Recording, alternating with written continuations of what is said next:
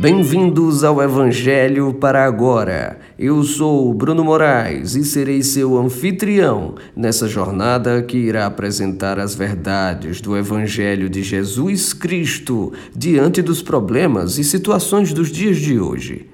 Esses dias estava lendo na internet uma publicação de um rapaz glorificando a Deus por ter saído de um estado de coma durante muitos dias. A mesma liberdade que o permitiu publicar essa mensagem também foi a mesma liberdade utilizada por uma pessoa para escrever algo como: Não precisamos de Deus, sequer há certo ou errado. Devemos agir conforme nosso coração e viver a vida como ela é. Na conversa de hoje, não quero focar nos demais pontos do comentário infeliz que chegou ao auge ao dizer que não há certo ou errado. Já temos conversado bastante aqui para saber da inevitável existência do sobrenatural e, certamente, esse meu irmão será um dos primeiros a reclamar sobre alguma injustiça cometida contra ele como sendo algo errado. Quero apenas dirigir a nossa atenção ao que ele falou na parte Não precisamos de Deus. Ora, uma pessoa dotada de especial saúde, rendimentos inesgotáveis e uma forte crença de que ela é igual aos demais seres vivos, dos quais até se incluem as plantas, e de que, ao morrer, a luz apagará e ele não lembrará de nada, sua consciência acabará. Esse tipo de pessoa pode, sim, ser tentada a acreditar que não precisa de Deus. Afinal, somos advertidos na própria Bíblia em 1 Coríntios, capítulo 15, versículo 19, na nova tradução na linguagem de hoje de que, se a nossa esperança em Cristo só vale para essa vida, nós somos as pessoas mais infelizes deste mundo. Consequentemente, o problema surge com o porvir, se existe ou não vida após a morte. Para essa questão, gostaria de trazer um exemplo quase que matemático que me surgiu uma vez. Eu estava voltando de uma viagem de trabalho com um colega e ele me perguntou com bastante franqueza: Estou vendo que você é um cara religioso. Você acredita mesmo nesse negócio de céu e inferno? Queria que você me explicasse. Com igual franqueza, respondi assim: Bem, Há muito tempo atrás, eu decidi acreditar com uma simples análise, quase que matemática. As coisas que os cristãos têm ensinado, uh, as coisas certas a se fazer, são bem universais. Seguindo-as, você é bem recebido em quase o mundo todo.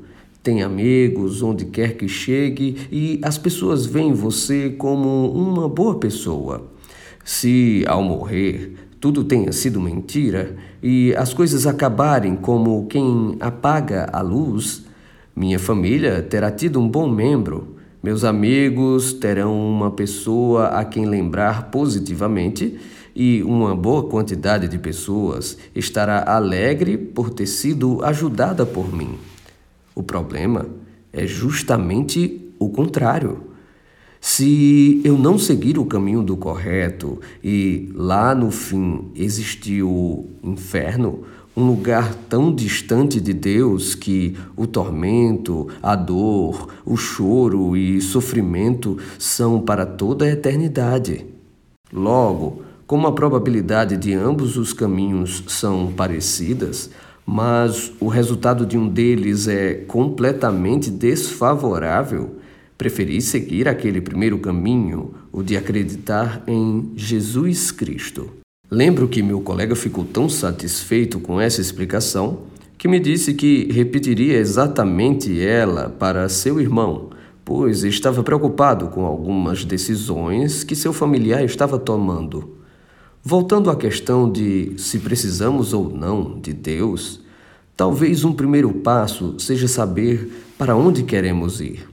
Nessa ilustração sobre probabilidades, vimos que a decisão mais sensata tende para garantir o comportamento que possa ao menos nos afastar de um final triste, que inclusive pode ser pela eternidade.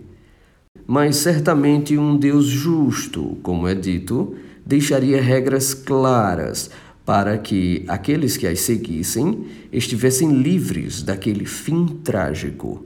Contudo, não sei se, como uma boa ou uma má notícia, sim, elas existem, mas de certo são muito difíceis de serem cumpridas. Não por elas próprias, mas por causa do que há dentro de nós. Se o que há dentro de nós for egoísmo ou o eu acima de tudo, não as conseguiremos cumprir, ao menos não por tempo suficiente. O interessante é que essas regras nos permitem um teste. Se alguém acha que consegue seguir essas leis, ou seja, passar nesse teste, sem ajuda alguma, ele talvez possa não precisar de Deus. Vejamos como Jesus Cristo explicou algumas regras do jogo em Mateus, capítulo 5, versículos de 21 a 48.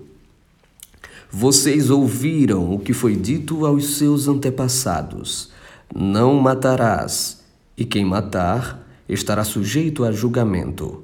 Mas eu digo a vocês que qualquer que se irar contra seu irmão estará sujeito a julgamento. Vocês ouviram o que foi dito: Não adulterarás. Mas eu digo: qualquer que olhar para uma mulher e desejá-la, já cometeu adultério com ela no seu coração. Foi dito: aquele que se divorciar de sua mulher deverá dar-lhe certidão de divórcio.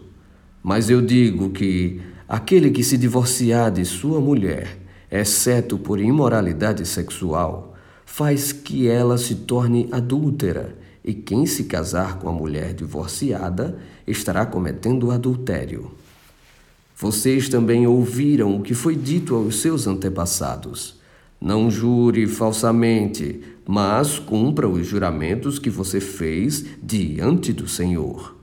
Mas eu digo: não jurem de forma alguma, nem pelos céus, porque é o trono de Deus, nem pela terra, porque é o estrado de seus pés nem por Jerusalém, porque é a cidade do grande rei.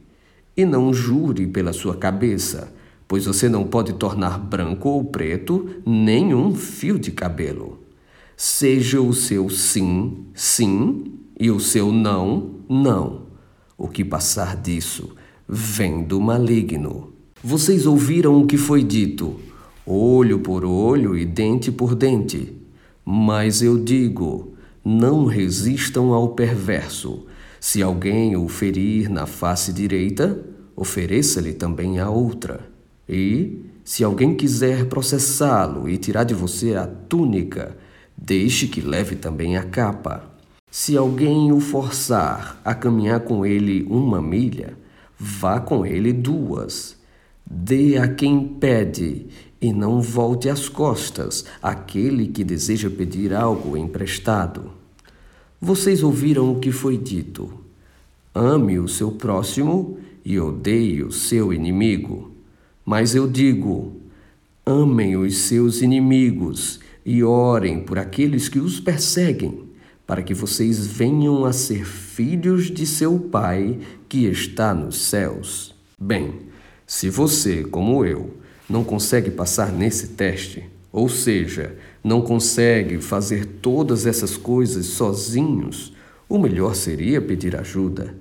Mas a boa notícia é de que essa ajuda está sim disponível e de forma gratuita por meio de Jesus Cristo. Claro que, se puder nos acompanhar nas demais conversas, você entenderá melhor do que estamos falando. Mas a coisa funciona basicamente assim. Para cada vez que desobedecemos às regras do jogo, juntamos um pecado em nossa conta corrente E, para pagar por pecado, é preciso sacrifício. Isso de um lado. Do outro lado, temos Jesus Cristo, que realizou um sacrifício tão perfeito lá na cruz, quando se entregou para ser morto em nosso lugar, que ele juntou um crédito de sacrifício infinito.